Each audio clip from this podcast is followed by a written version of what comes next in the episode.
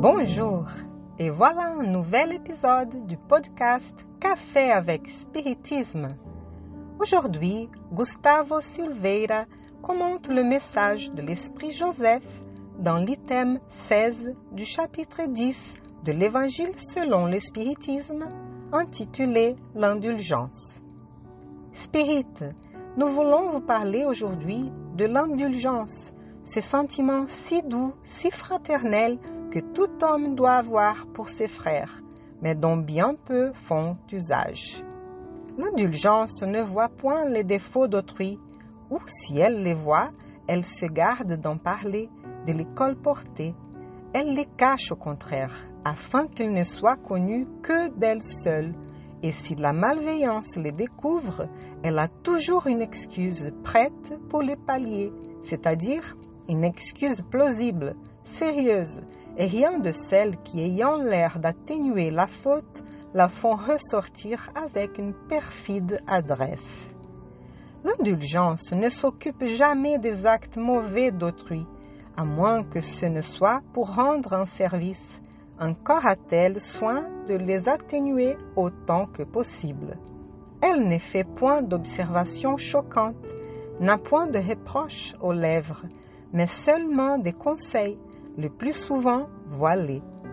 Quand vous jetez la critique, quelles conséquences doit-on tirer de vos paroles? C'est que vous, qui blâmez, n'auriez pas fait ce que vous reprochez. C'est que vous valez mieux que le coupable.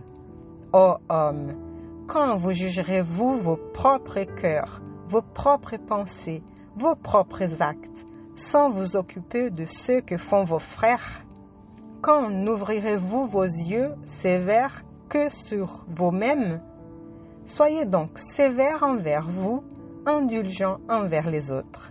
Songez à celui qui juge en dernier ressort, qui voit les secrètes pensées de chaque cœur et qui, par conséquent, excuse souvent les fautes que vous blâmez ou condamne ceux que vous excusez, parce qu'il connaît le mobile de tous les actes, et que vous, qui criez si haut anathème, auriez peut-être commis des fautes plus graves.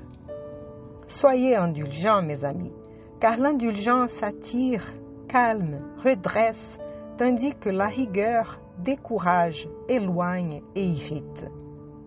L'indulgence est peut-être aujourd'hui l'un des sentiments dont nous avons plus besoin de cultiver envers notre prochain. Si nous ne sommes pas encore capables d'aimer notre prochain, nous sommes sans doute capables de lui parler et le corriger, entre guillemets, en privé. On peut, ou peut-être que ni même ça, car nous devrions reconnaître que les personnes ne sont pas prêtes à être corrigées. Celles qui en sont cherchent déjà ou s'intéressent général, généralement à corriger ses actes, paroles et pensées par elles-mêmes.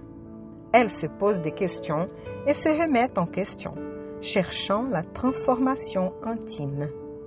En outre, il est nécessaire qu'on réfléchisse sur la véracité de ce qu'on veut dire dans le but de corriger, entre guillemets, quelqu'un car il suffit de considérer les maintes fois qu'on jugeait avoir raison et quelque temps après découvrir que celui qui avait vraiment raison, c'était l'autre et pas nous.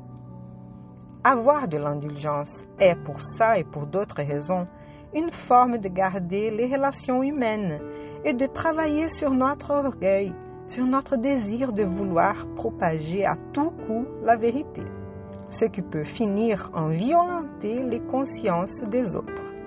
C'est aussi une vertu qui alimente toujours la patience, car elle nous apprend à attendre la meilleure heure de corriger et d'orienter quelqu'un. Il ne faut pas non plus oublier que pointer les erreurs d'autrui signifie, dans beaucoup de cas, pointer nos propres erreurs. Comme bien dit le bienfaiteur Emmanuel dans les chapitres 34 du livre Sources vives, l'homme voit toujours à travers le prisme de sa vision intérieure. Avec les couleurs qui sont en lui, il juge les aspects extérieurs. Mais là surgit le doute. Que faire face à une attitude d'autrui clairement équivoquée qui porte préjudice à beaucoup de personnes On n'a pas le devoir de corriger les malfaiteurs Devons-nous vraiment assister en silence les plus diverses atrocités? Il faut prendre en compte que corriger toute l'humanité n'est pas à notre portée, mais ce n'est pas pour autant que nous devons rester indifférents quand nous voyons quelqu'un commettre de graves erreurs. Cela nous ramène à la question 904 du livre des esprits. Est-on coupable de sonder les plaies de la société et de les dévoiler? Cela dépend du sentiment qui porte à le faire. Si l'écrivain n'a en vue que des produits du scandale, c'est une jouissance personnelle qu'il se procure en présentant des tableaux qui sont souvent plutôt un mauvais qu'un bon exemple. L'esprit apprécie, mais il peut être puni de cette sorte de plaisir qu'il prend à révéler le mal. De cette réponse ressort un message qui d'ailleurs est présent dans presque tous les livres et fait son écho. L'intention est tout. Elle va dicter si nous avons eu bon ou tort, si on a fait le bien ou le mal. Ainsi, ne nous laissons pas nous emporter par les sentiments de haine, de l'humiliation de l'autre, de vanité ou de mépris pour l'opinion d'autrui. Si on trouve l'occasion de faire une remarque, faisons-la avec indulgence et empathie. En voyant que la discussion s'est dégénérée en dispute, le premier qui s'était gagne.